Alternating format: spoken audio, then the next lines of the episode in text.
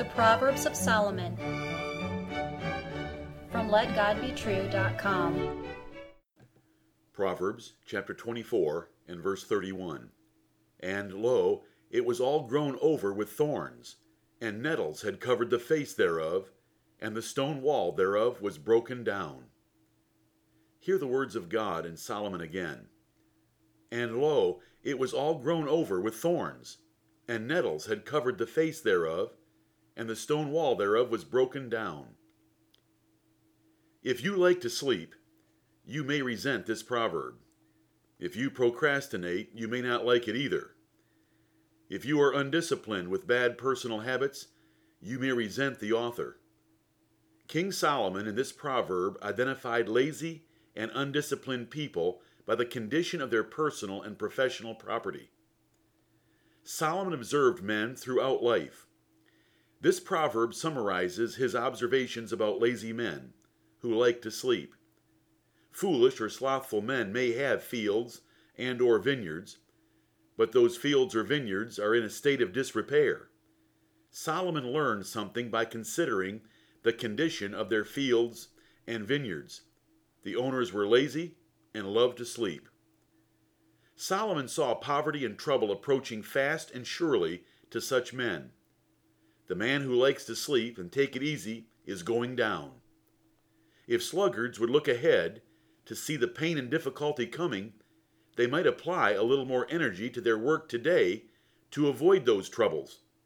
But fools neither look ahead, nor do they like to expend such energy. The fields and vineyards of lazy men show their sin. This one was overgrown with weeds, and the protective wall was broken down. Daily maintenance had been neglected. Weeds and broken walls take time. The gradual ruin of productive assets occurs slowly over many days, wasted by sleeping in, or by taking naps, or by playing too many games involving a ball. Listener, what would Solomon know about your diligence, your sleep habits, your self discipline, and your playing by looking in your checkbook? Is it up to date? Balanced to the penny? All entries informative and neatly posted? Past statements for a couple years well organized and together? Or are your financial records overgrown with weeds and broken down? Listener, did you pass the checkbook test? Let's try another one. What would Solomon think looking in the trunk of your car? Asking to see your file of certificates and important documents? Checking the clutter in your garage, basement, or storage room? How many unwashed dishes are in the kitchen sink? And what is the average age of the leftovers in the refrigerator? Solomon, have mercy. Listener, do you still look like a diligent man? Then consider a few other areas of your life. What about your handwriting, your credit score, the cleanliness and repair of your automobiles and house, your clothes and closet, your punctuality? How about your resume, your personnel file at your employer, your knowledge of the job market? How about your educational or professional certifications? How about your last review?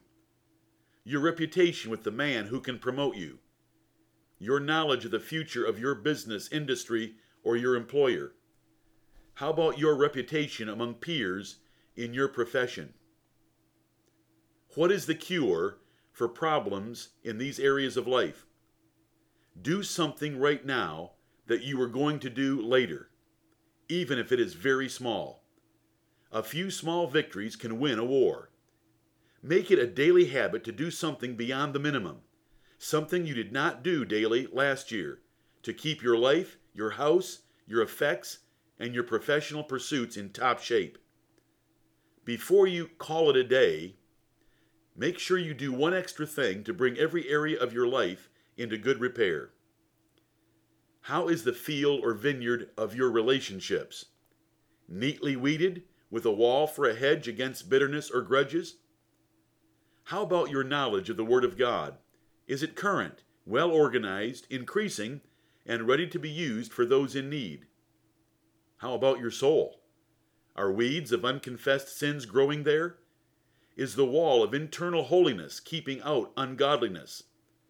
Is the Holy Spirit pleased with what he sees, or is he grieved?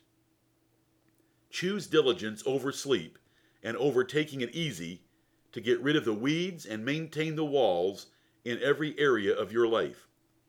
Poverty and trouble can come in any area, so make a change today to protect yourself by greater diligence. What can you do right now to protect your life and your soul? Amen.